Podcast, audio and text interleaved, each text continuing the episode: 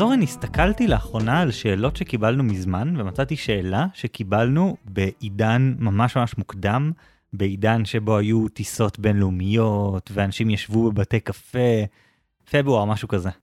אתה בטוח שבעיות שהיו לאנשים בתקופה הקסומה היא עדיין רלוונטיות בימים שלנו?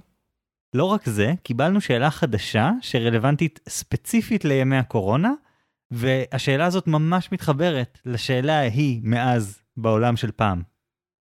אוקיי, אז בואו נתחיל מהשאלה הישנה. אז ינאי שואל, איך לשמר חברויות כשאתה עובר למקום מרוחק? אני גר כרגע בארצות הברית ויש לי הרבה חברים שגרים בישראל, וקשה לשמור את התוכן של החברויות האלה, שפעם היו מבוססות על להיפגש בחוץ או בלימודים או בעבודה, כשכל מה שיש זה טקסט או לפעמים שיחות טלפון, שזה לא מדיום שמתאים לכל אחד. וואו, הוא ממש הקדים את זמנו עם הבעיה הזאת. כן, הוא אפילו לא מזכיר זום, זה ממש מצחיק. כן, ואני רואה שאיתי שאל אותנו, שלום חגי ואורן, אני מתחיל בתקווה בעוד מספר שבועות מקום עבודה חדש, וההתחלה עתידה להיות בתקופה של remote work. כל הטקסים שאני רגיל אליהם בהתחלה במקום חדש, להגיד שלום לאנשים, לשבת לסבב ארוחות צהריים עם הרש"צ, עם חברי הצוות, לא יוכלו להתקיים. איך להיערך לכך? האם יש טיפים לקליטה בעבודה במקרה כזה? אני חושש שגם אם משתלב מקצועית, תישאר תחושת ניכור שלא תעבור עד שלא ניפגש לעבוד ביחד פיזית במשרד. אשמח לטיפים או רעיונות. אוקיי, אז בעצם מה שמשותף בין שתי השאלות האלה, זה איך אנחנו שומרים על קשרים, נקרא לזה לא טכניים, כאילו, אף אחד מהם לא שואל אותנו על איך אני מוודא שאני שומר על קשר עם בן אדם שאני עובד איתו, מצליח לעבוד על פרויקטים, את זה פתרנו כבר. אלא איך אנחנו שומרים על קשרים חברתיים, או מייצרים קשרים חברתיים, כשאין לנו את כל המסביב הזה, את כל הפיזיות הזאת. האמת שבמקום מסוים נהיה יותר קל לשמור על קשר עם האנשים שבאמת אכפת לי מהם, כאילו המשפחה שלי, כי אני איתם בבית, והאנשים שאני מרוחק מהם יותר, זה אנשים שלא כזה אכפת לי מהם מראש, אז, אז באיזשהו מקום אני דווקא די מרוצה מהמצב, אבל אה, אולי אפשר להשתפר גם בקשרים הפחות קריטיים האלה. אני לא חושב שאלה קשרים פחות קריטיים, אני חושב שדיברנו על זה. אתה בעצמך אמרת את זה בפרק על האם ללכת לחתונה של מישהו ממקום העבודה שלי. אתה הולך כי אתה מנסה לייצר איזשהו מארג חברתי, כי יש ערך למארג החברתי הזה שאי אפשר לקבל מסתם בן אדם שאתה עובד איתו ואין לך שום קשר חברתי איתו. אני תמיד אוהב את זה כשאתה משתמש באמירות שלי נגדי, אתה כמובן צודק. זה גם קשרים חשובים, אמנם זה לא משפחה, אבל אם נהיה רק עם המשפחה שלנו, אנחנו נאבד הרבה מהאושר של החיים שלנו. כן, והתקופה הזאת ממש מעמידה במבחן את השאלות האלה, כי זה בעצם, זאת השאלה הגדולה של התקופה שלנו באיזשהו מקום, איך אתה שומר על קשרים כאלה. לי ולך היה איזשהו ניסיון דווקא חיובי באיזשהו אופן מהבחינה הזאת. חבר טוב של שנינו, איתי, עבר לנורבגיה באוקטובר, והקורונה וכל הסיטואציה הזאת עם הזום בעצם יצרה לנו איזושהי שגרה חדשה של קשר קבוע. כלומר, דווקא במצב החדש והמוזר, קיבלנו סוג של כלים חדשים שקודם נראו לנו אחרת, נראו לנו פחות מתאימים. מה שפעם היה שיחות טלפון מדי פעם, הפך להיות שיחת זום קבועה. כן, זה אירוני שדווקא במצב הזה, האנשים שהם באמת רחוקים, בנורבגיה, איכשהו מרגישים קרובים יותר. כן, כי קל לתאם איתם, כי הם מבינים את הטכנולוגיה, כי זה לא התעסקות עכשיו של רגע, אבל איך הזום, וסבתא את מצלמת קומקום, וכל ה... כל הדברים האלה. אז אה, בוא תספר לי את המודל שלך, חגי. איך לדעתך אפשר לשמור חברויות מרחוק? אז לשמור על קשר מרחוק זה כמו הנסיך הקטן. אוקיי, okay, לדעתי לשמור על קשר מרחוק זה כמו אימפריאליזם. זה נשמע ממש כאילו המודל שלי זה של הטובים ושלך זה של הרעים, אני רק אומר. המודל שלך הוא קטן ושלי הוא גדול, אז בוא נתחיל ממך.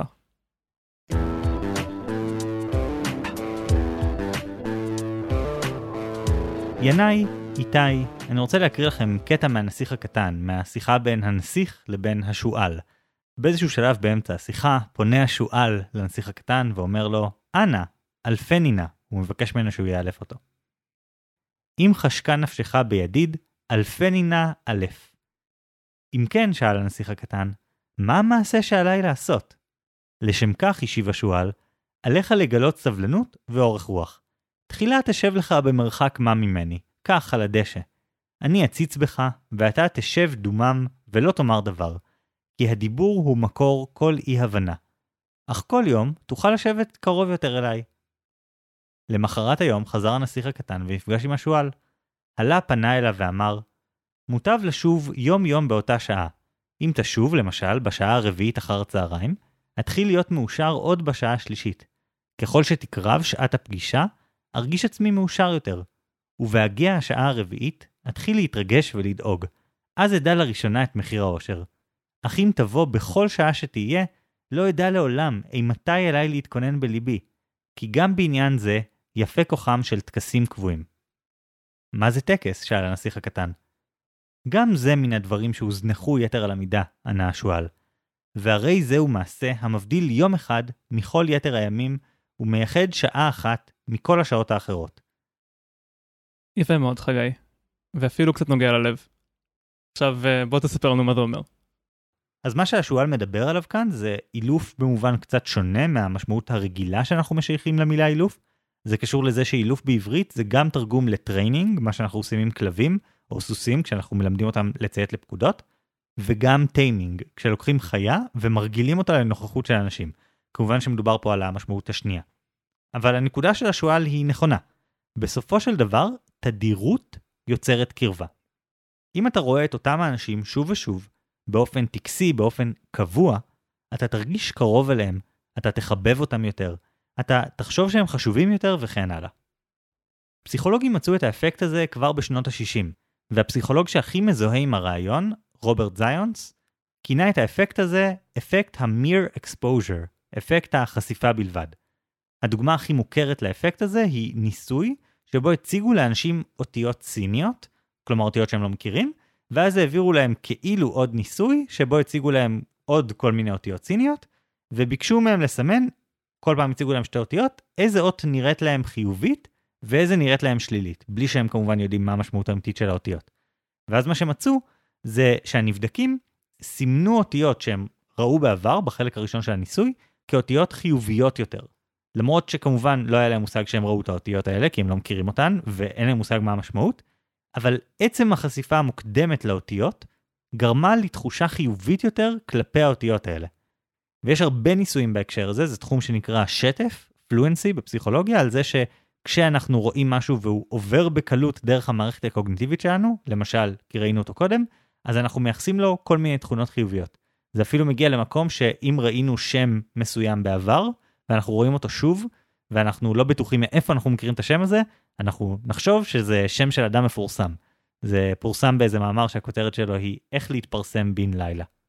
אז אתה אומר שכשאנשים רואים משהו שהם לא יודעים עליו שום דבר, אז יש להם ניחושים לגביו לפי אם הם ראו אותו בעבר או לא ראו אותו מעולם. כן, משהו כזה. ההסבר האבולוציוני, למרות שאתה יודע, פסיכולוגיה אבולוציונית זה הרבה הסברים יפים בדיעבד, אבל ההסבר האבולוציוני לכאורה לזה הוא אם ראית את זה בעבר וזה לא הרג אותך, זה כנראה טוב. אז זה בעצם אומר, יש לנו נטייה להעדיף את המוכר באיזושהי רמה, כי הוא לא הזיק לנו, אז הוא כנראה טוב יותר. אבל הניסוי הזה הופעל על דברים לא חשובים, שלאנשים לא היה שום חיבור מיוחד אליהם ולא היה להם שום סיבה לחשוב כך או אחרת לגביהם. זה לא חוכמה להגיד על אות סינית שאתה לא ראית קודם ולא תראה לעולם בעתיד שהיא טובה או רעה, כאילו מה אכפת לך? כאן אנחנו מדברים על קשר אנושי, ליצור קשר אנושי עמוק זה הרבה יותר מאשר להגיד, אה, נראה לי נחמד. מצד אחד כן, מצד שני ממש לא. תחשוב על זה. הרי כולנו יודעים שמה שמחזיק מערכת יחסים זה לא משיכה פיזית ראשונית. כאילו זה לא כמה שבן או בת הזוג שלכם הם פשוט האנשים הכי יפים שראיתם בחיים שלכם. זה דבר שטחי, כולנו יודעים שהוא שטחי, כולנו יודעים שזה לא בסיס טוב למערכת יחסים, זה, זה מוסכם. אבל הדבר הזה הוא כן הדבר שנותן את הטריגר, הוא כן נותן את הבסיס שעליו אפשר לבנות איזושהי מערכת יחסים עמוקה יותר. אתה נהיה חבר של אנשים שלומדים איתך בבית ספר, שלומדים איתך באוניברסיטה, שנמצאים איתך במקום העבודה, קודם כל בגלל שאלה פשוט אנשים שאתה רואה שוב ושוב. החיבה הראשונית הזאת היא בסיס. מתחילים ממנה ובונים עליה משהו יותר גדול. זה כמובן רלוונטי במיוחד לאיתי, ואני מציע לו לבנות את הבסיס הזה, אבל זה רלוונטי לכל מערכת יחסים אנושית באיזשהו מקום. קודם חיבה בסיסית, אחר כך נמשיך לעומק. זה מעניין שאתה טוען את זה, כי אני חושב שיש טענה נגדית בדיוק במקור שהתחלת ממנו, בספר הנציח הקטן. בזכות הפרק הזה קראתי אותו שוב, ספר מדהים. אם לא קראתם אז תקראו, ואם כן קראתם אז תקראו, כי זה ספר אחר לחלוטין ככל שאתם מתבגרים. בכל מקרה, בהמשך הספר, כשהנסיך הקטן והדמות של הדובר נפרדים, אז הנסיך הקטן אומר שהוא צריך לחזור לכוכבים, והוא אומר לו, בלילה תישא עיניך אל על ותסתכל בכוכבים. אצלי הכל קטן מדי, ולא אוכל להראות לך היכן נמצא כוכבי שלי. מוטב שכך הדבר. כוכבי שלי יהיה בעיניך כאחד הכוכבים. לכן תשמח לחזות בכל כוכבי השמיים. כלומר, דווקא מיעוט המפגש, וזה שאי אפשר לדבר כל הזמן, זה מה שנותן את הקסם של הקשר בין שני האנשים האלה. אני חושב שזה תקף רק לקשרים ממש מיוחדים, אני לא חושב שזה תקף לכל הקשרים. כלומר, החשש שינאי מביע על לשמר קשרים, ואם אני לא אשמר את הקשרים יכולים להיחלש ואולי להתפרק או להיעלם, אני חושב שזה חשש מאוד מבוסס, הוא מאוד נכון. יש הבדל בין קשר עם נניח בן או בת זוג, קשר ממש ממש חזק, שאותם אתה לא רואה לאיזושהי תקופה, כי הם כל כך מהותיים בחיים שלך, הם כל כך חלק מרכזי, משהו שאתה רואה יום-יום, שהמרחק באמת גורם לאיזה שהם געגועים מאוד מאוד חזקים. אבל הסיפור פה זה איך לשמר לא את הרגש החזק, זה איך לשמר את החברות, או איך במקרה של איתי, לייצר את החברות. וזה החלק החשוב. אם הם לא יעשו את זה, אז זה לא משנה שיהיה להם בלב איזשהו רגש של כמיהה עמוקה וגעגוע חזק. זה לא אהבה שהם רוצים להשתמש בה ככלי לכתיבת סיפורים מרגשים, הם רוצים חברות, הם רוצים קשר חברתי. אז אתה מציע לאיתי וינאי בעצם אה, להסתכל הרבה על האנשים שהם רוצים להיות בקשר איתם, או שהם יסתכלו עליהם הרבה. אז, אז בואו בוא שנייה נפרק את זה, יש פה כמה דברים. קודם כל יש פה את העניין של לעשות את זה קבוע, לעשות איזשהו משהו שהוא טקסי, כמו שאמר השועל. אז ינאי למשל צריך לקבוע מפגשים קבועים בזום עם החברים שלו מישראל. איתי צריך לייצר, להמציא שיחות קבועות עם האנשים החדשים במשרד שלו, או האנשים שהוא חדש במשרד שלהם. הקביעות הזאת הולכת לייצר איזשהו עוגן לוז של זה הזמן שבו אני יוצר אינטראקציה חברתית. ואז זה ייצור איזשהו זמן שאתה מתרגש לקראתו. לצורך העניין, אנחנו מקליטים בימי חמישי, ואז בערב, אחרי ההקלטה של הפרק, אנחנו נפגשים בזום עם קבוצת חברים ומשחקים משחקי לוח באינטרנט.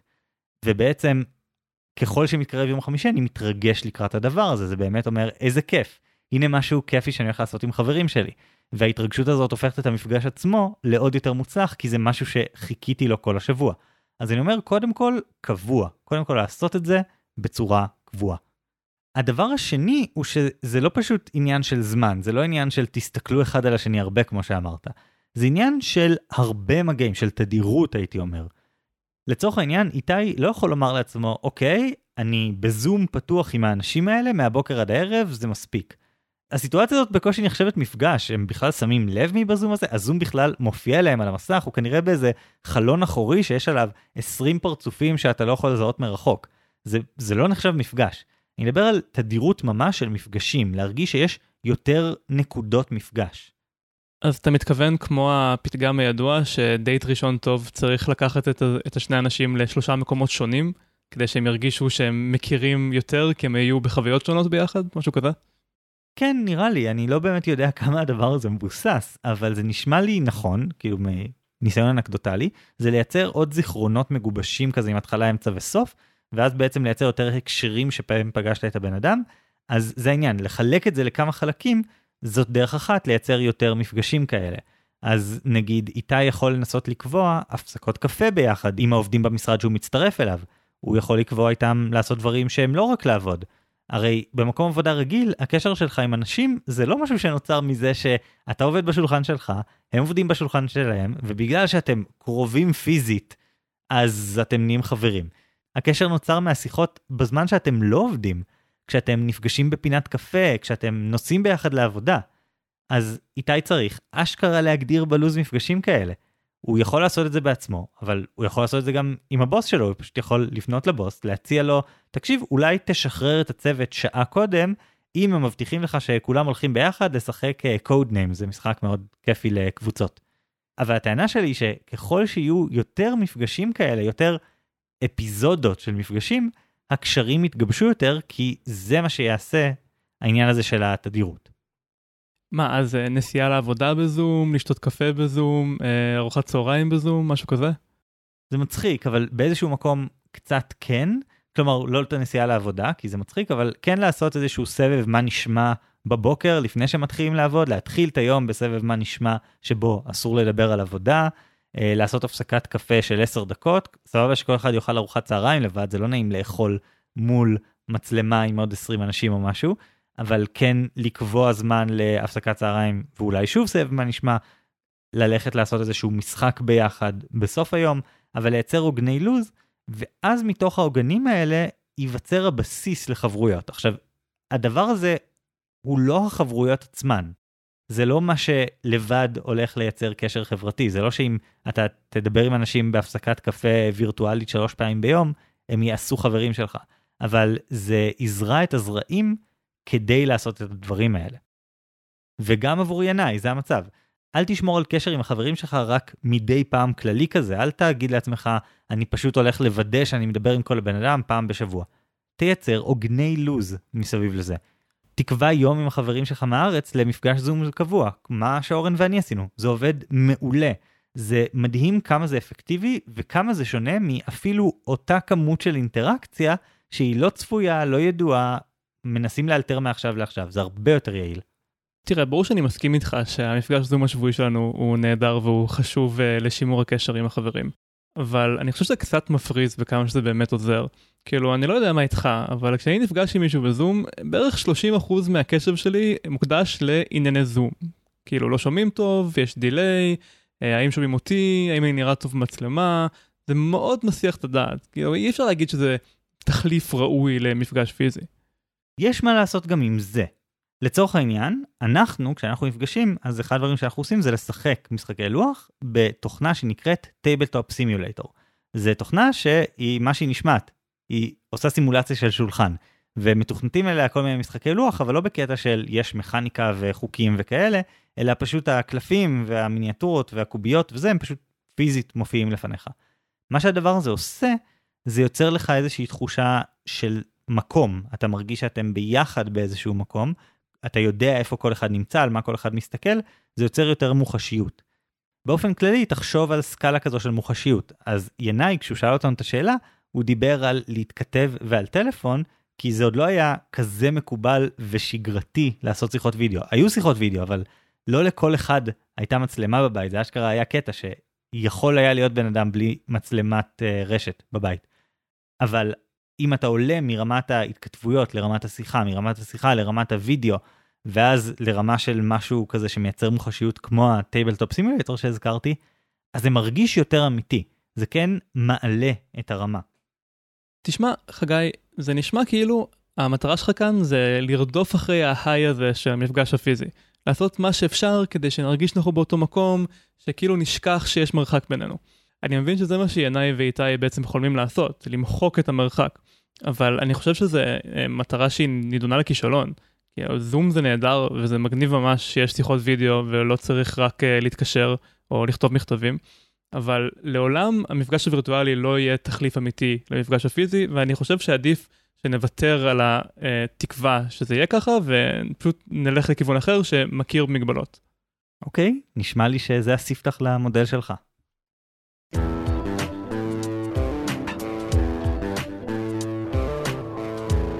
ינאי, איתי, אני גם רוצה לפתוח uh, עם ציטוט מיצירה קלאסית של התרבות המערבית, ספציפית uh, סרט משנה שעברה שראיתי במקרה כי הייתי על מטוס. זה סרט שנקרא Fighting with my family והוא על התאבקות מזויפת. ההתאבקות כמו ב-WWE שזה בעצם הכל שואו וזה לא אמיתי. והסרט עוקב אחרי מתאבקת צעירה שחולמת להיות uh, סופרסטארית של ה-WWE כמו דה רוק, המתאבק האגדי. ובמהלך הסרט היא במקרה נתקלת בו במסדרונות של הארגון. והיא נורא מתלהבת והיא אומרת איך אני יכולה להיות כמוך, איך אני יכולה להלהיב את הקהל ולהיות כוכבת ולהיות דרוק הבאה. והתשובה שלו היא יפה בעיניי. אני, אני אקריא את זה באנגלית כי לא הצלחתי לתרגם את זה בצורה יפה. דרוק אומר לה The fans know a thousand percent if you're not being real. So don't worry about being the next me. Be the first you. כלומר, אל תנסי להיות כמוני, תנסי להיות כמוך. כן, ואני מבטיח תכף להגיע לפואנטה שלי, אבל קודם עוד דוגמה אחת. אוכל כשר לפסח. יש בפסח תמיד דברים כאלה כמו לחם כשר לפסח, פיצה כשרה לפסח. עכשיו, אני לא מאמין בזה. אני, או שאני הולך לאכול מצה, או שאני לא הולך לאכול דברים שהם כשרים לפסח. ובאותה מידה, אני לא אוכל בייקון אווז. בייקון אווז הוא לא בייקון, כולם יודעים את זה. וכשניסיתי להרזות, ובאמת ירדתי איזה 10 קילו, זה לא היה על ידי לאכול צ'יפס דיאטטי. אכלתי צ'יפס. אכלתי פחות צ'יפס, אבל אם כבר אני אוכל צ'יפס, אכלתי צ'יפס. מה אני מנסה להגיד? אי אפשר לזייף אותנטיות. לאנשים יש רצון כזה טבעי, כשמונעים מהם משהו, למצוא משהו אחר שהוא כמעט, כאילו שאפשר לשכוח את ההבדל. יש אפילו מותג של מרגרינה בארצות הברית, שנקרא I can't believe it's not butter. אני לא יכול להאמין שזה לא חמאה. כאילו, כולנו יודעים שזה לא חמאה, די לשקר לעצמכם. הניסיון הזה תמיד ייגמר בכישלון. אז אני ממליץ, במקום לנסות לזייף את מה שאי אפשר להשיג, למצוא את מה שכן אפשר להשיג, ולהביא אותו לצורה הכי טובה שהוא יכול להיות. כלומר, אתה אומר, תעשה את הזום הכי זומי שאתה יכול לזמזם. תראה, אני אגיד לך מה. המפגשים הקבועים האלה שאתה מציע בזום, הם נחמדים, אבל הם לא זה. הפסקת קפה וירטואלית היא פשוט לא הפסקת קפה.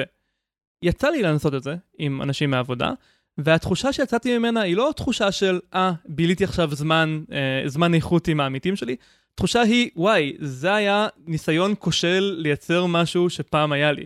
יצאתי עם תחושה של זיוף ופספוס, ואי אפשר לבנות קשר אנושי אותנטי על בסיס שקר. כן, אני מבין, אבל יש דברים שהם נכונים גם בהקשרים האלה. כלומר, כשמישהו מספר משהו מצחיק, אז זה לא כזה משנה אם הוא סיפר אותו פנים אל פנים, או בוואטסאפ, כל עוד אתה יודע, קאמבק שנון בעולם האמיתי, אז בוואטסאפ זה יהיה גיף מושלם. סבבה, יש כאילו, יש דרך להתאים את עצמך, אתה לא חייב שזה יהיה אותו דבר, אבל אתה יכול שזה ימלא את אותה פונקציה, לא? אני חושב שאתה מתחיל אה, להבין את מה שאני מנסה להגיד, שבמקום קאמבק שנון צריך גיף, כי זה מה שמתאים לפורמט, אבל קודם אני רוצה לדבר קצת על אימפריאליזם. אז לאימפריה הבריטית, באזור 1770, הייתה בעיה ממש דומה לבעיה של ינאי ואיתי. הם ניסו לשמור קשר צמוד עם הקולוניות שהם הקימו בצפון אמריקה, מה שהיום ארצות הברית. הפרלמנט הבריטי בעצם ניסה לשלוט במתיישבים באותה צורה שהוא שלט באנשים באנגליה. להפיל עליהם חוקים, לגבות מהם מיסים, כל הדברים האלה שפרלמנט עושה, שיש לו את הזכות לעשות לנתינים שלו. אבל הם לא הבינו, או הם לא רצו להודות לעצמם, שהמרחק עשה את שלו. האמריקאים כבר לא הזדהו עם הפרלמנט באותה צורה כמו כשהם היו באנגליה. בין השאר זה בגלל שלא היו נציגים של הקולוניות בפרלמנט, אבל זה לא רק זה, כאילו, גם לרוב האנגלים באותה תקופה לא, היית, לא היו נציגים בפרלמנט, היה זכות הצבעה לאיזה 3% מהאוכלוסייה. אבל ברגע שהם יהיו רחוקים פיזית, זה פתאום הרבה יותר חרה להם, שאין להם את הנציגים האלה. התוצאה הייתה שחוקים שהיו עוברים בשקט באנגליה, כשניסו להכיל אותם על אמריקה, זה גרם לכעס עמוק. חברי הפרלמנט המשיכו לנסות להעמיד פנים, להמשיך uh, לטעון שיש להם שליטה מלאה בקולוניות, והאמריקאים פשוט התעצבנו יותר ויותר. הבריטים הטילו מיסים, האמריקאים סירבו לשלם. בהתחלה היה להם כל מיני טענות לגבי מיסים שלפרלמנט מותר ואסור להעביר, כי זה פנימי או זה חיצוני, אבל מפה לשם הם התנגדו לחלוטין לכל מיסוי שנופל עליהם מלונדון. אגב, זה לא שזה היה כזה הרבה מיסים, גם בשיא של המיסוי באמריקה זה היה איזה עשירית מכמה שאנשים באנגליה שילמו, אבל זה היה איזה קטע עקרוני. בכל מקרה, האמריקאים סירבו לשלם את המיסים האלה, והפרלמנט הבריטי הטיל כל מיני סנקציות וכל מיני עונשים כדי לגרום להם בעצם לציית. האמריקאים אמרו שזה כמו עבדות. שזו בדיחה מאוד עצובה בהינתן זה שהיו אשכרה עבדים באמריקה בהמוניהם. זה נגמר בזה שניסיון של הפרלמנט לשלוט באמריקה באותה צורה שהם שלטו בבריטניה נגמר במלחמה, מהפכה ובסוף עצמאות מלאה של קולוניות, מה שהיום ארצות הברית. אני מבין ששאלו אותך על קשרים, אז חשבת על הקשר בין אנגליה לארצות הברית, כלומר אתה מאמץ לגמרי את הנרטיב של הדמות של המלך ג'ורג' מהמילטון, שהוא מתייחס לזה בתור בת זוג שעוזבת אותו. זה בדיוק אותו דבר מבחינתך. כמובן שעלית עליי שהסיבה שזה מעניין אותי זה כי אני מעריץ גדול של המחזמר המילטון. אם לא הזכרנו אותו עד עכשיו בפודקאסט אז זה מקרי לגמרי כי אני מדבר על זה בלי הפסקה. בדיוק יצאה הגרסה המופרטת אז אם יש לכם איך להשיג אז uh, שווה צפייה. אבל זה העניין שבדיוק בהמשך להמילטון כאילו זה לא היה עניין של רוח החופש ו-no taxation without representation וערכים וכל הקטע שארצות הברית היא הדמוקרטיה המערבית הראשונה למרות העבדות. וכל הדברים האלה, כאילו, זה, זה עניין של ערכים חדשים מול ישנים באיזשהו אופן, לא? תראה, יש uh, נטייה על אירועים היסטוריים גדולים להרגיש בדיעבד כאילו הם יהיו בלתי נמנעים. אבל בדרך כלל זה לא באמת נכון, במקרה הזה זה ממש לא נכון. לא צריך להתרחק. השכנה של ארה"ב, קנדה, הייתה גם uh, אוסף של קולוניות בריטיות באותה תקופה, ועד היום היא חלק מהאימפריה. כאילו היום זה לא אימפריה, זה מה שנקרא חבר העמים הבריטי, commonwealth of nations, אבל כאילו תכלס, הריבון של קנדה הוא עדיין מלכת אנגליה. אז היה יכול להיגמר ככה. עכשיו איך זה קרה? הבריטים למדו את הלקח מהמהפכה האמריקאית. הם לא ניסו למשול בקנדה כמו שהם משלו בקולוניות האחרות.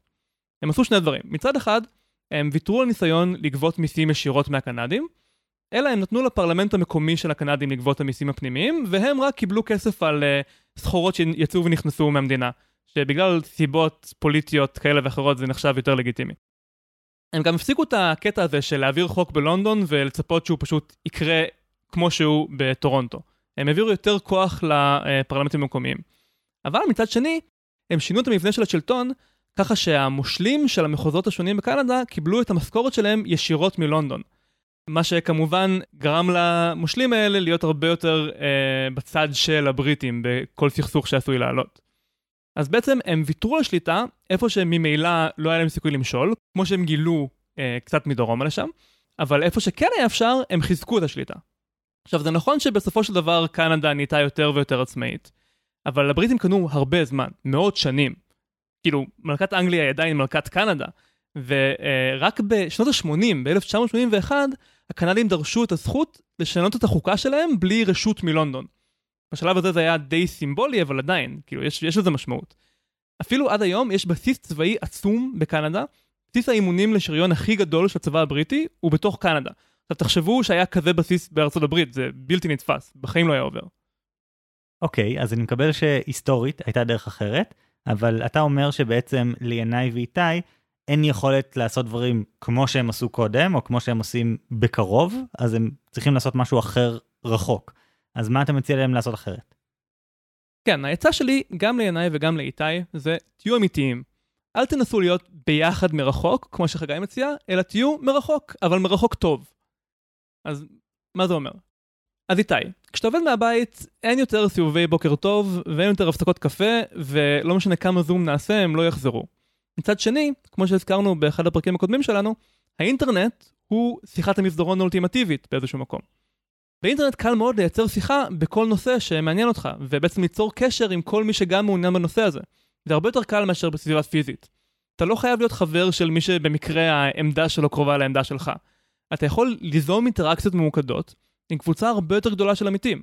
אני אישית עובד בחברה עם עשרות אלפי עובדים, ואם אני רוצה לקשקש איתם על איזשהו נושא מקצועי, או משהו שקשור להתנהלות של החברה, או סתם משהו שמעניין גיקים, אני יכול בקלות לעשות את זה. על בסיס קבוצות דיון, או כל מיני כלים כאלה שהם uh, קיימים באינטרנט והם לא קיימים במפגשים פיזיים. אז איתי, לך על הדברים האלה. תיצור אה, ערוצי off topic ב Slack, אם זה מה שאתם משתמשים בו. תתכתב כל היום בצ'אט עם אנשים שאתה עובד איתם ביחד, כדי ליצור כזה חיכוך מתמשך.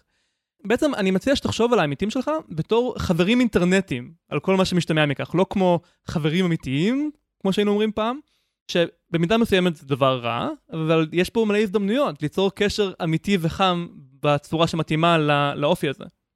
אתה אומר, פנים אל פנים, אתה לא יכול להביא את הגיף המושלם ברגע הנכון, אבל זה יתרון של אונליין, או כל הקטע הזה שבפנים אל פנים, אם אתה הבן אדם הזה שאומר יואו זה מזכיר לי סרטון יוטיוב, אז אתה בלתי נסבל ולא סבבה, אבל בהתכתבות, אם מישהו אומר משהו ואתה מגיב להודעה שלו עם קישור לסרטון יוטיוב, זה ממש אחלה ואתה תקבל על זה מלא נקודות.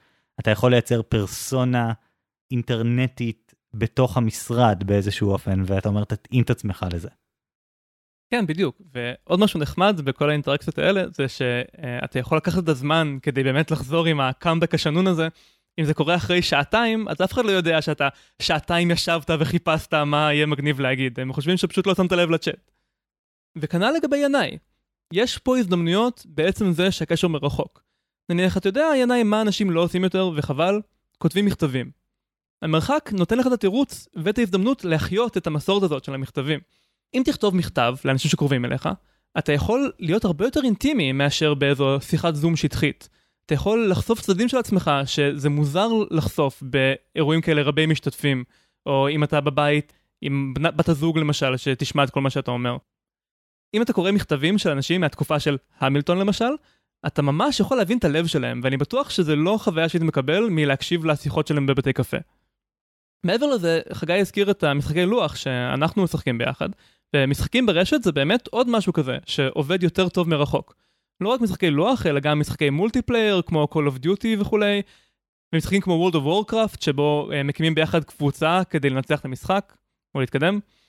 אם חברים שלך זורמים על זה, אפשר אפילו לקחת את זה צעד אחד קדימה ולהצטרף לאיזה ליגה תחרותית, וממש כאילו לשאוף להישגים.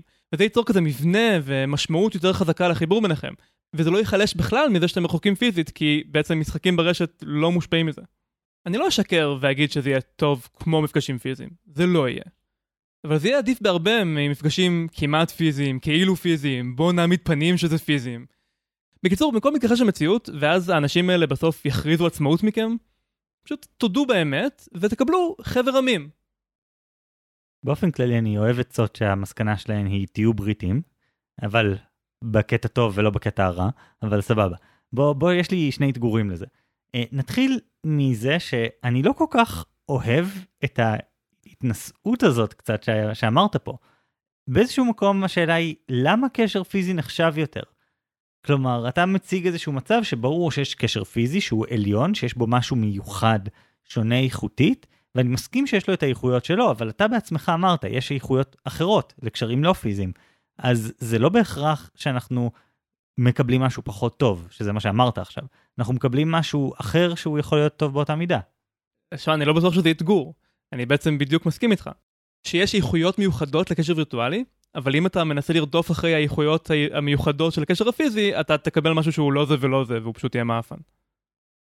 אוקיי, אבל אני עדיין חושב שיש פה איזה משהו מהותי, שקשר אנושי זה קשר אנושי.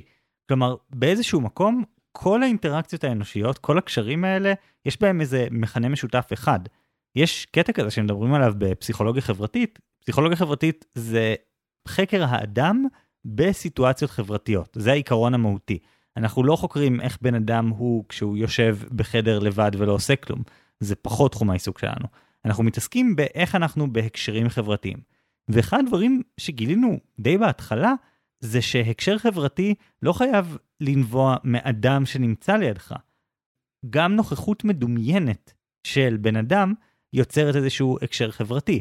כשאתה מרגיש שצופים בך, אתה מתנהג אחרת גם אם לא צופים בך. יש ניסוי מפורסם כזה, שבו נותנים לאנשים לשחק את משחק הדיקטטור, אתה מכיר את המשחק הזה?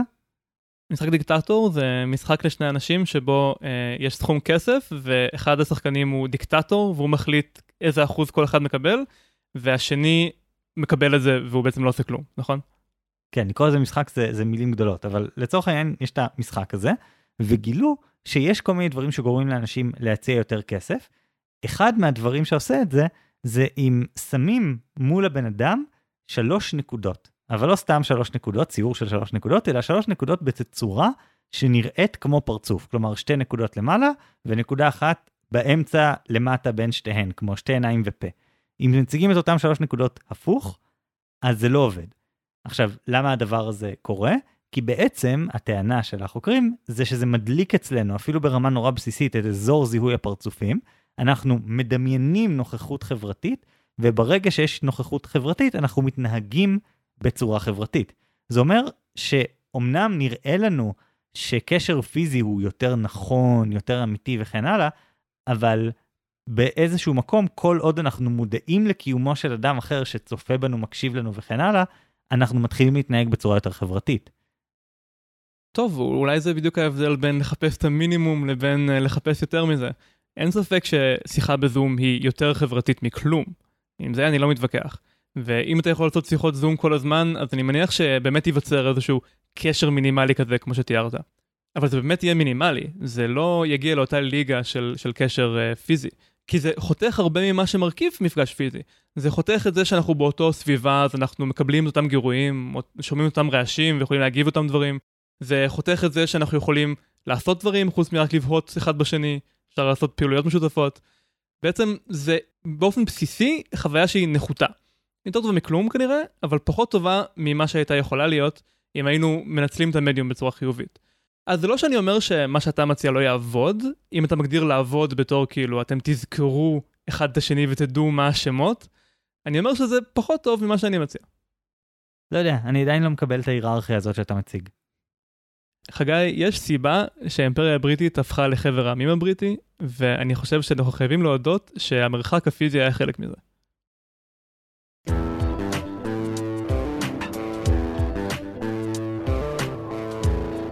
אורן, אני עדיין חושב שבאופן מהותי, מה שחשוב זה התדירות. מה שמקרב אותנו זה זה שיש קשר קבוע, נפוץ, אנחנו חוזרים אליו שוב ושוב. מה שחשוב זה שאנחנו נעביר בינינו תקשורת, נעביר תוכן מסוים בינינו, זה מה שמייצר את החברות, ופשוט צריך לוודא שזה קורה בזמנים קבועים, בתדירות גבוהה. כשאנחנו נעשה את זה, ייווצר הקשר.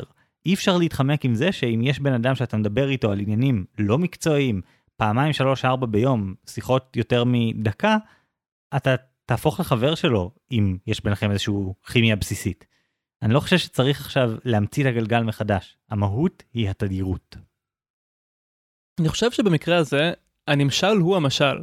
אני חושב שאותן סיבות שהובילו להתפוררות של היחסים בין הבריטים לאמריקאים, זה אותם דברים ש, שקורים בקשרים אישיים שהם מרחוק. עכשיו, אם תחזור לכתבים של המהפכנים האמריקאים, הם לא יגידו את זה ככה. הם יגידו, אה, המיסים האלה הם לא בסדר, או החוק הזה הוא לא בסדר, אבל בתכלס הכל מתכנס, כמו שאמר המילטון במחזמר המילטון, Why should a tiny island across the sea regulate the price of tea? כלומר, יש אי והוא רחוק מאיתנו והוא פשוט לא רלוונטי. ואני חושב שזה ממש כמו כוח הכבידה. בסוף זה יעשה את שלו. וכל מה שאפשר לעשות זה להכיר בזה ולעבוד מסביב לזה. אורי, נראה לי שאתה נורא פסימי, אני די אופטימי, אבל מי שיחליט בסוף זה האנשים בבית. אתם תחליטו בסקר שנעלה עוד יומיים, מי צודק. אורן שאומר שצריכים להתאים את עצמנו למגבלות של צורות התקשורת החדשות. או חגי שאומר שהעיקר זה לקיים כמה שיותר מפגשים. Uh, כרגיל אנחנו מזכירים לכם לעשות לייק לעמוד הפייסבוק שלנו ובעיקר להמליץ לחברים זה עוזר לנו לגדול ומעודד אותנו להוציא עוד תוכן. וכמובן תשאלו אותנו שאלות בלי שאלות אין פרקים.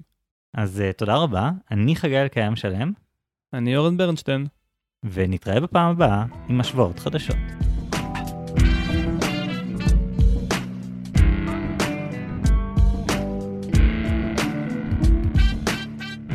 הסקר הפעם היה ממש דרמטי.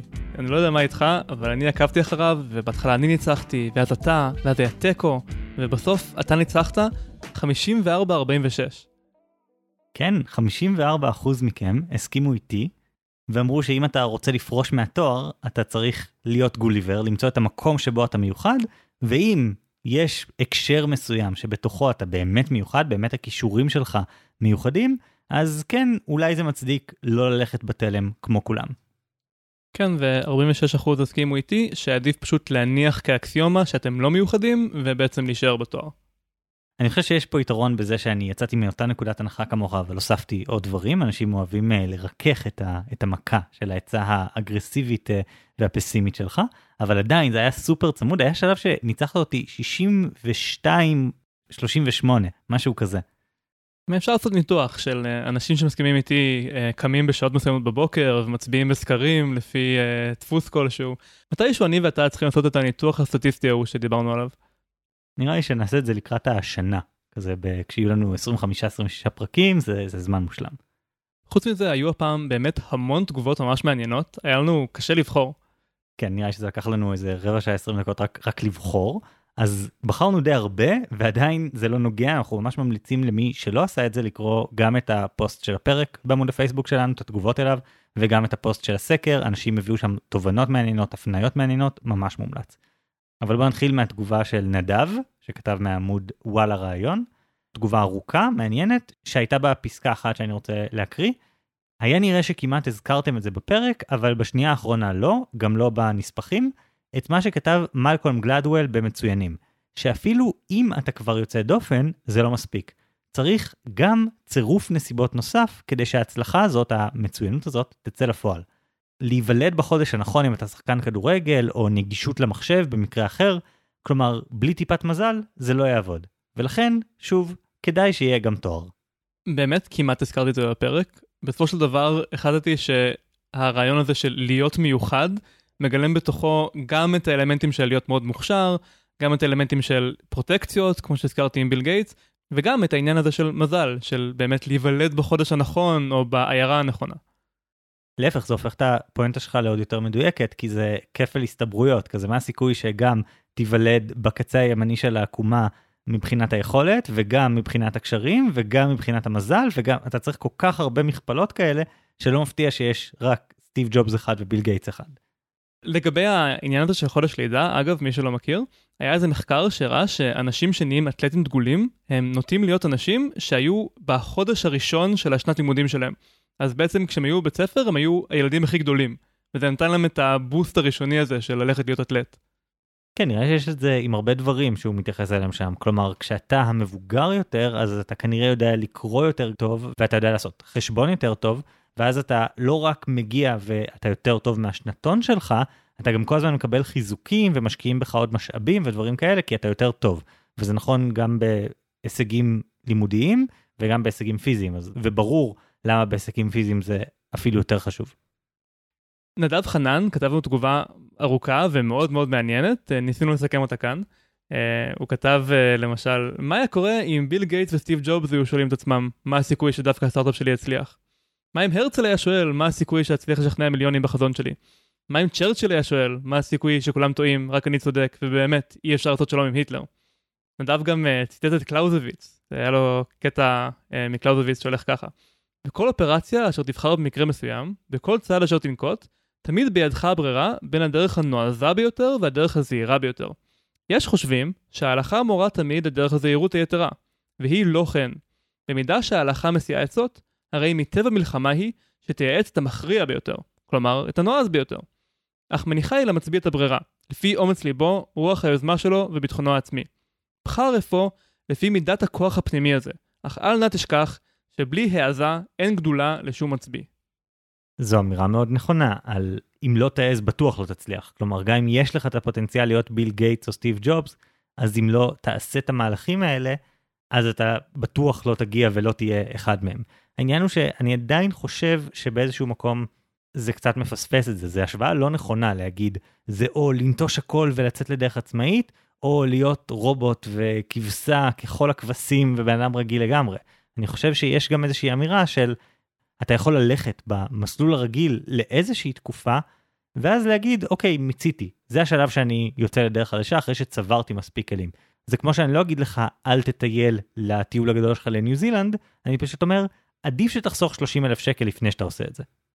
אבל אני חושב שנדב מתכוון למשהו מעבר לזה. הוא לא רק מדבר ברמה הפרקטית, אלא ממש ברמה הערכית-מוסרית. הוא אומר שיש משהו פחדני בללכת על מה שבטוח יצליח. וממש עדיף מוסרית להיות סוג הבן אדם שהולך על הכל. כן, אני מבין את זה. כלומר, זה לא מוסרי אפילו להגיד לאנשים, תתיישרו.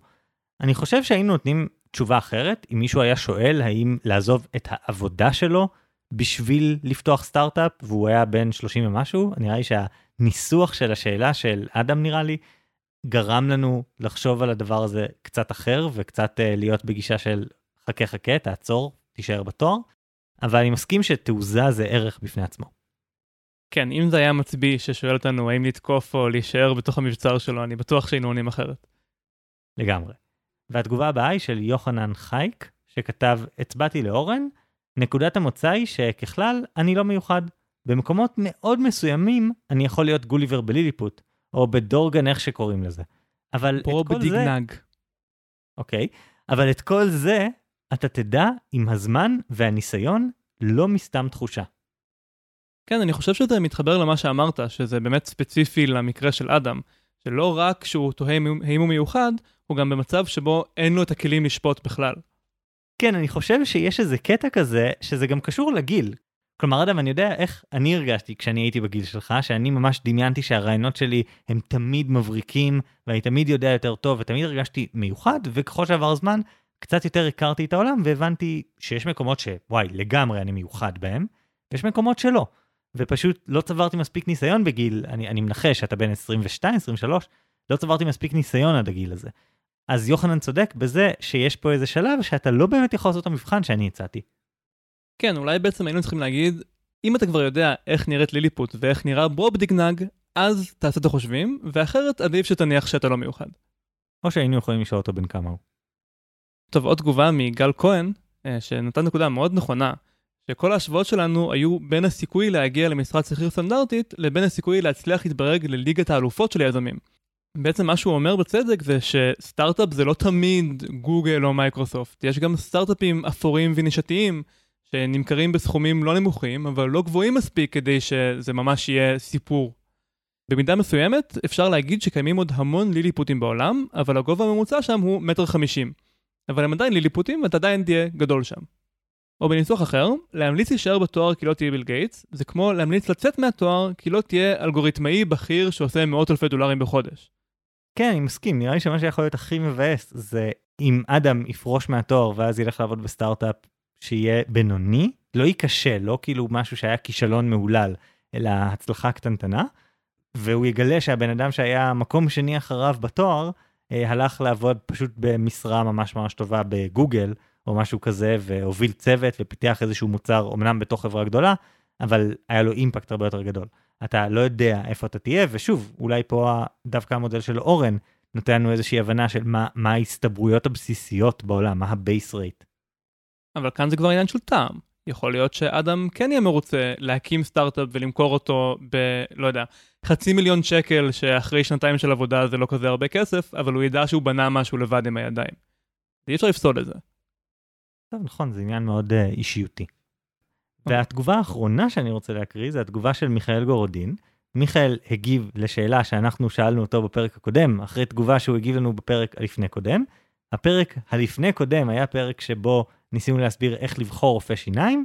אני הצעתי את מבחן האוכל, כלומר לבחון את רופא השיניים, ואורן הציע את שיטת הפאודליזם, כלומר אה, לייצר אבירי ידע שיבחנו את המידע בשבילכם.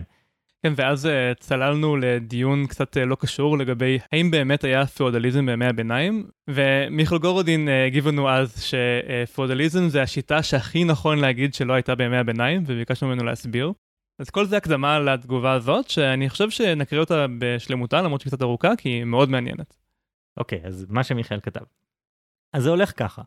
אמירות בעולם האמיתי הן לא נכונות או לא נכונות, כפי שמדגימה היטב הטענה, הפסקת לשתות וודקה בבקרים. בהיסטוריה האנושית אין באמת דרך להכיל אמירה כל כך כללית כמו שיטת הממשל בימי הביניים הייתה, ולצאת מזה עם אמירה נכונה. ימי הביניים זה מונח שיכול לכסות תקופה של בערך אלף שנה. אלף. זה הרבה.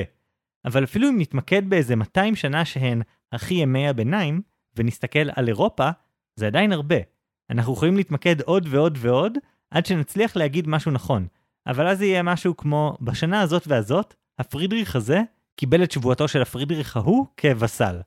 זה כבר מאוד רחוק משיטת הממשל בימי הביניים. כלומר, יש לנו פה קצת עיקרון אי ודאות. כדי שנוכל להגיד משהו כללי, אנחנו צריכים להתמקד, עד שאי אפשר להגיד משהו כללי. אבל זה לא אומר שכל הטענות על שיטת הממשל בימי הביניים יהיו שגויות. על רובן אפילו אי אפשר להגיד את זה. בימי הביניים הייתה דמוקרטיה. זה אפילו לא שגוי. אני לא יודע מה זה. אין שום דרך לשפוט את האמירה הזאת. באותה מידה אתם יכולים להגיד שבימי הביניים שיטת הממשל הייתה סגולה. אין לזה משמעות. אז כדי שטענה על ימי הביניים תצליח להגיע לדרגה של להיות שגויה, היא כבר צריכה לעשות כברת דרך. מכל הטענות השגויות על שיטת הממשל בימי הביניים, הפאודליזם היא הכי נכונה. עד כדי כך שיש המון ערך בלהבין למה ואיך לא היה פאודליזם בימי הביניים, ובשביל זה קודם כל צריך להבין למה היה פאודליזם בימי הביניים. אז זה ממש מעניין מה שמיכאל אומר, ואני חושב שיש כאן ממש את הזרעים לפרק טוב של אסור להשוות, אה, סביב הרעיון הזה של אפילו לא שגוי. זה מושג שבדרך כלל מייחסים אותו לפיזיקאי התיאורטי אה, וולפגנג פאולי. הסיפור הוא שאיזשהו חבר הראה לפאולי טקסט מדעי שפיזיקאי צעיר כתב, והוא רצה לשמוע מה פאולי חושב, ופאולי הסתכל והוא אמר בצער, זה לא נכון, זה אפילו לא שגוי. כלומר, זה אפילו לא, כמו שמיכאל אומר, לא מגיע לרמה של להיות רלוונטי מספיק כדי להיות שגוי.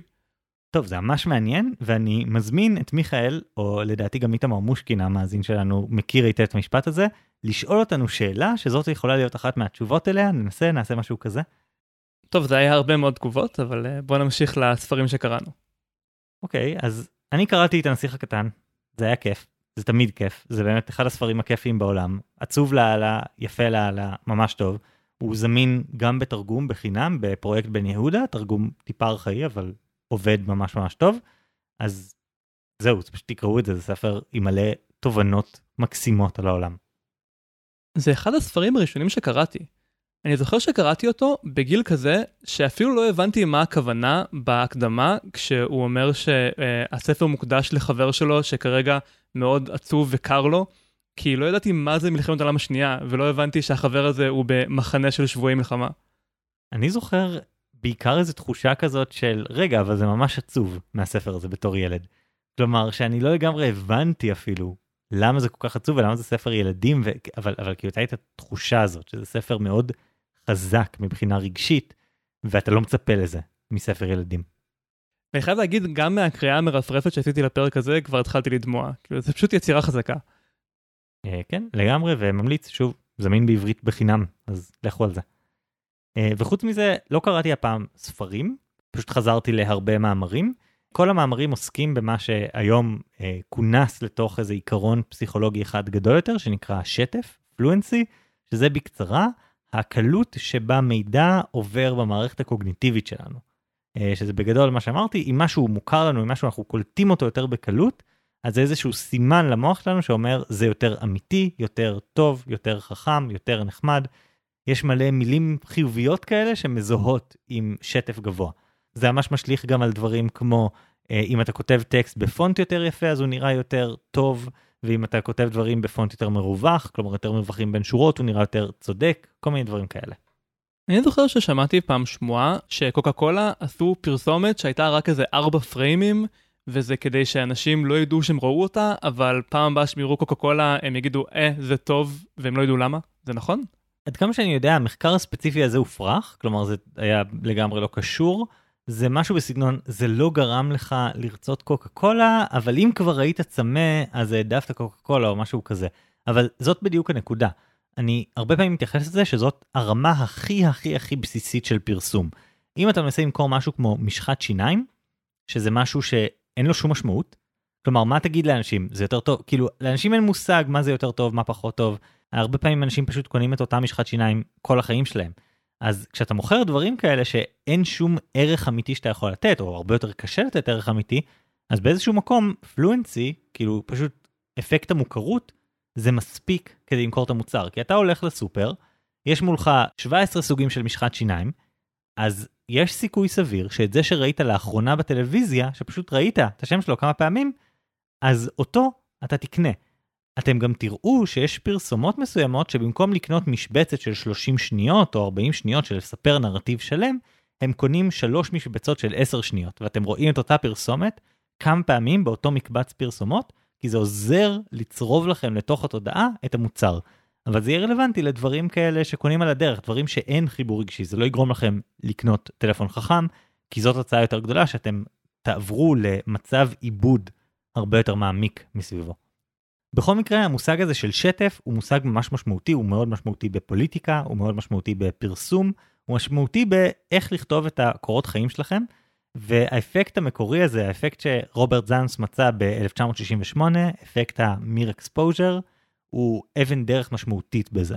ופחות או יותר מאז אנחנו מגלים כמה הדברים הקטנטנים האלה יכולים לעשות אפקט גדול ומפתיע, וזה מתחבר באופן טבעי גם למערכות יחסים, לזה ש... אתה מחבב אנשים יותר, כי אתה רואה אותם יותר, וזהו, כאילו אין פה, אין פה חוכמה. אתה מתחיל את הבסיס של קשר מעצם הקרבה. כן, כמו שאמרתי בפרק, לפעמים מחקרים מהסוג הזה הם נורא מקפידים להעלים כל פקטור אחר שיכול להיות רלוונטי, אז נניח עם האותיות הסיניות לאנשים לא היה שום חיבור רגשי או משמעות קיימת לדבר הזה, שמצד אחד זה טוב כדי באמת אה, להפריד משתנים, ומצד שני זה משאיר אותך עם השאלה האם זה באמת אפקט מספיק חזק כדי להתגבר על כל הדברים שתמיד קיימים בכל סיטואציה אמיתית? הגישה שלי בדברים האלה זה שאתה צריך לדעת מה נקרא איזה גודל האפקט. כשאני מתכנן קמפיין בחירות נגיד, אני מודע לזה שאפקטים כאלה הם טובים כזה בקצה, הם טובים להביא לי עוד חצי אחוז, עשירית אחוז, אחוז במקרה המדהים, אני לא בונה עליהם בתור אסטרטגיה ראשית. אבל יש לזה איזשהו ערך. לצורך העניין כן ניסיתי לעבוד עם כמה מפלגות שעבדתי איתן, שהאותיות שיהיו להם על הפתקים ייצרו מילה. כלומר, הן לא יהיו סתם פ' סופית, צדיק סופית או איזה משהו כזה בלתי קריא, אלא ייצרו איזושהי מילה שמושכת את העין, מוכרת, עדיף כמובן מילה עם הקשר חיובי, שלהגיד לך שזה יזכה להם במלא קולות? לא יודע, אבל זה יכול לזכות להם בשמונה קולות, עשרה קולות על פני 20 אלף איש, וכשאשכרה עבדתי עם מפלגה שלא עברה את אחוז החסימה על שמונה קולות, מה אני אגיד לך? אולי אם האותיות היו יותר טובות, היינו מנצחים. אז זה מה שאני קראתי, פשוט לחזור למאמרים שקראתי בתואר הראשון והשני ב-2012, 2010, דברים כאלה. מה אתה קראת? אז כמו שאמרתי בפרק, המחזמר המילטון אה, חולש על כל הנושא הזה של המהפכה האמריקאית, ואני לעולם לא אוציא אותו מהמוח שלי. אבל כן ניסיתי להיות פודקאסטר אחראי ולקרוא באמת טקסט אמיתי של היסטוריון. אז אה, קראתי את הספר אה, American Revolutions של אלן טיילור, פרופסור להיסטוריה, והיו שם הרבה מאוד דברים שלא ידעתי. ואני חייב להודות שאני מרגיש שחטאתי כאן באותו חטא שרוב האנשים שמדברים על התקופה ההיא חוטאים בה, שזה להתמקד במה שבאמת הופך את זה תקופה מיוחדת, שזה האמריקאים רצו עצמאות והיה להם כל מיני עקרונות נורא יפים על חירות וכאלה, ולהתעלם מהסיפור האנושי היותר אמיתי, שזה שחבורה של לבנים ששיעבדו את השחורים ורצחו את האינדיאנים, רצו חופש לעשות את זה יותר כדי להרוויח עצמם יותר כסף, וזה היה העיקר של מה שהפריע להם. הם רצו לדבר על מיסים ועל אה, זכויות החופש, כי הם לא רצו לדבר על התכלס, כי זה הביך אותם. ואתה יודע, כל הדברים האלה נכתבים בדיעבד. כלומר, יש הבדל בין מה היה קורה אם המדינה הזאת הייתה כושלת אחרי 10-12 שנה, שאז מאוד סביר שזה הנרטיב שהיינו קוראים עליו, אבל זה לא מה שקרה, כי המדינה הזאת בסופו של דבר שחררה את העבדים. לצורך העניין, תדמיין שלארה"ב היה לוקח עוד 50 שנה לשחרר את העבדים, היא הייתה המדינה הזאת שאיחרה בטירוף אחרי כולם. גם ככה היא איחרה אחרי הרבה מאוד מדינות אחרות בשחרור העבדים, אבל היא הייתה הופכת להיות המדינה שממש איחרה בזה, והופכת להיות מדינה מצורעת באיזשהו אופן בעולם, ואז הנרטיב היה משתנה. זה הנרטיב שהתקבע בדיעבד, ומאוד ברור למה. כן, כאילו, אחרי שקראתי את הספר הזה, אני חושב שאם מישהו היה שואל אותי למה האמריקאים רצו עצמאות, אז מה שהייתי אומר, זה שהם רצו את הזכות שמי שאין לו שטחים משלו, יכול ללכת ולקחת שטחים מהשבט האינדיאני הקרוב, והם רצו שהבריטים לא יגידו להם, די, יש לנו ברית עם אינדיאנים האלה, אנחנו לא רוצים עוד מלחמה. שזה מאוד מאוד שונה מהמיתולוגיזציה שבדרך כלל שומעים. גם המחזמר המילטון, שהוא בעצמו מעין אה, עושה דה-מיתולוגיזציה, ומרסק את הרעיון שכל האבות המייסדים של ארה"ב היו תמימי דעים, וכולם היו אנשים נורא מכובדים, שלא היה ביניהם סקנדלים. הוא עדיין לא עושה את הצד הנוסף של להודות שכל הרעיון שזו הייתה מהפכה דמוקרטית שהביאה את האור של נאורות לעולם, זה רעיון שהוא בעייתי ביסוד שלו, לא רק בפרטים. אני חושב שאם היינו חוזרים אחורה בזמן לשם, אז היינו מגלים שיש איזה תמהיל של אנשים שזה באמת הערכים שלהם, ובאמת מאמינים במה שהם כותבים, ואנשים שפשוט אומרים, אה, הנה משהו יפה שכתוב, בוא נרכב על זה, וזה איזשהו שילוב, אני לא חושב שלקחת את זה עד לקצה של זה היה נטו אינטרסנטי, זה יהיה מדויק. בדיוק כמו שלהגיד מה זה ברור זה היה לגמרי אידיאולוגי זה גם ברור שזה לא מדויק. כלומר הסיטואציה שמי שכותב את המשפט We hold these truths to be self-evident that all men are created equal הוא מחזיק עבדים. הסיטואציה הזאת היא סיטואציה שברור שיש פה סתירה ברור שהוא לא באמת מאמין בזה עד הסוף במה שהוא כותב אם הוא היה מאמין בזה עד הסוף אז הוא היה מתנהג אחרת. אבל אני חושב שללכת גם לקיצוניות השנייה של כזה זה הכל היה אינטרסנטי, זה מתעלם מזה שלגמרי היו שם אנשים ערכיים, אנשים שהתנגדו לעבדות, אנשים שהתנגדו לגזל שטחים, היו דברים כאלה. האנשים האלה פשוט לא היו אף אחד מהאבות המייסדים נראה לי, אולי חוץ מפרנקלין? זה קצת כמו הדיון עכשיו לגבי פאודליזם. כשמסתכלים על תקופה היסטורית יותר מדי מקרוב, אז היער נעלם ורואים רק עצים, ואתה מתחיל להרגיש ממש אשם להכליל באיזשהו אופן, כי כל הכללה היא, היא לא נכונה, כמו שמיכאל גורדין אמר.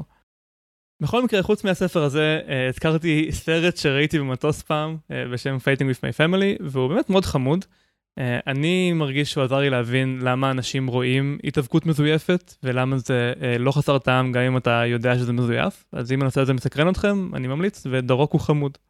אוקיי, okay, אז נראה לי שעד כאן להפעם. כן, uh, אני אורן ברנשטיין. אני חגי אלקיים שלם. ביי.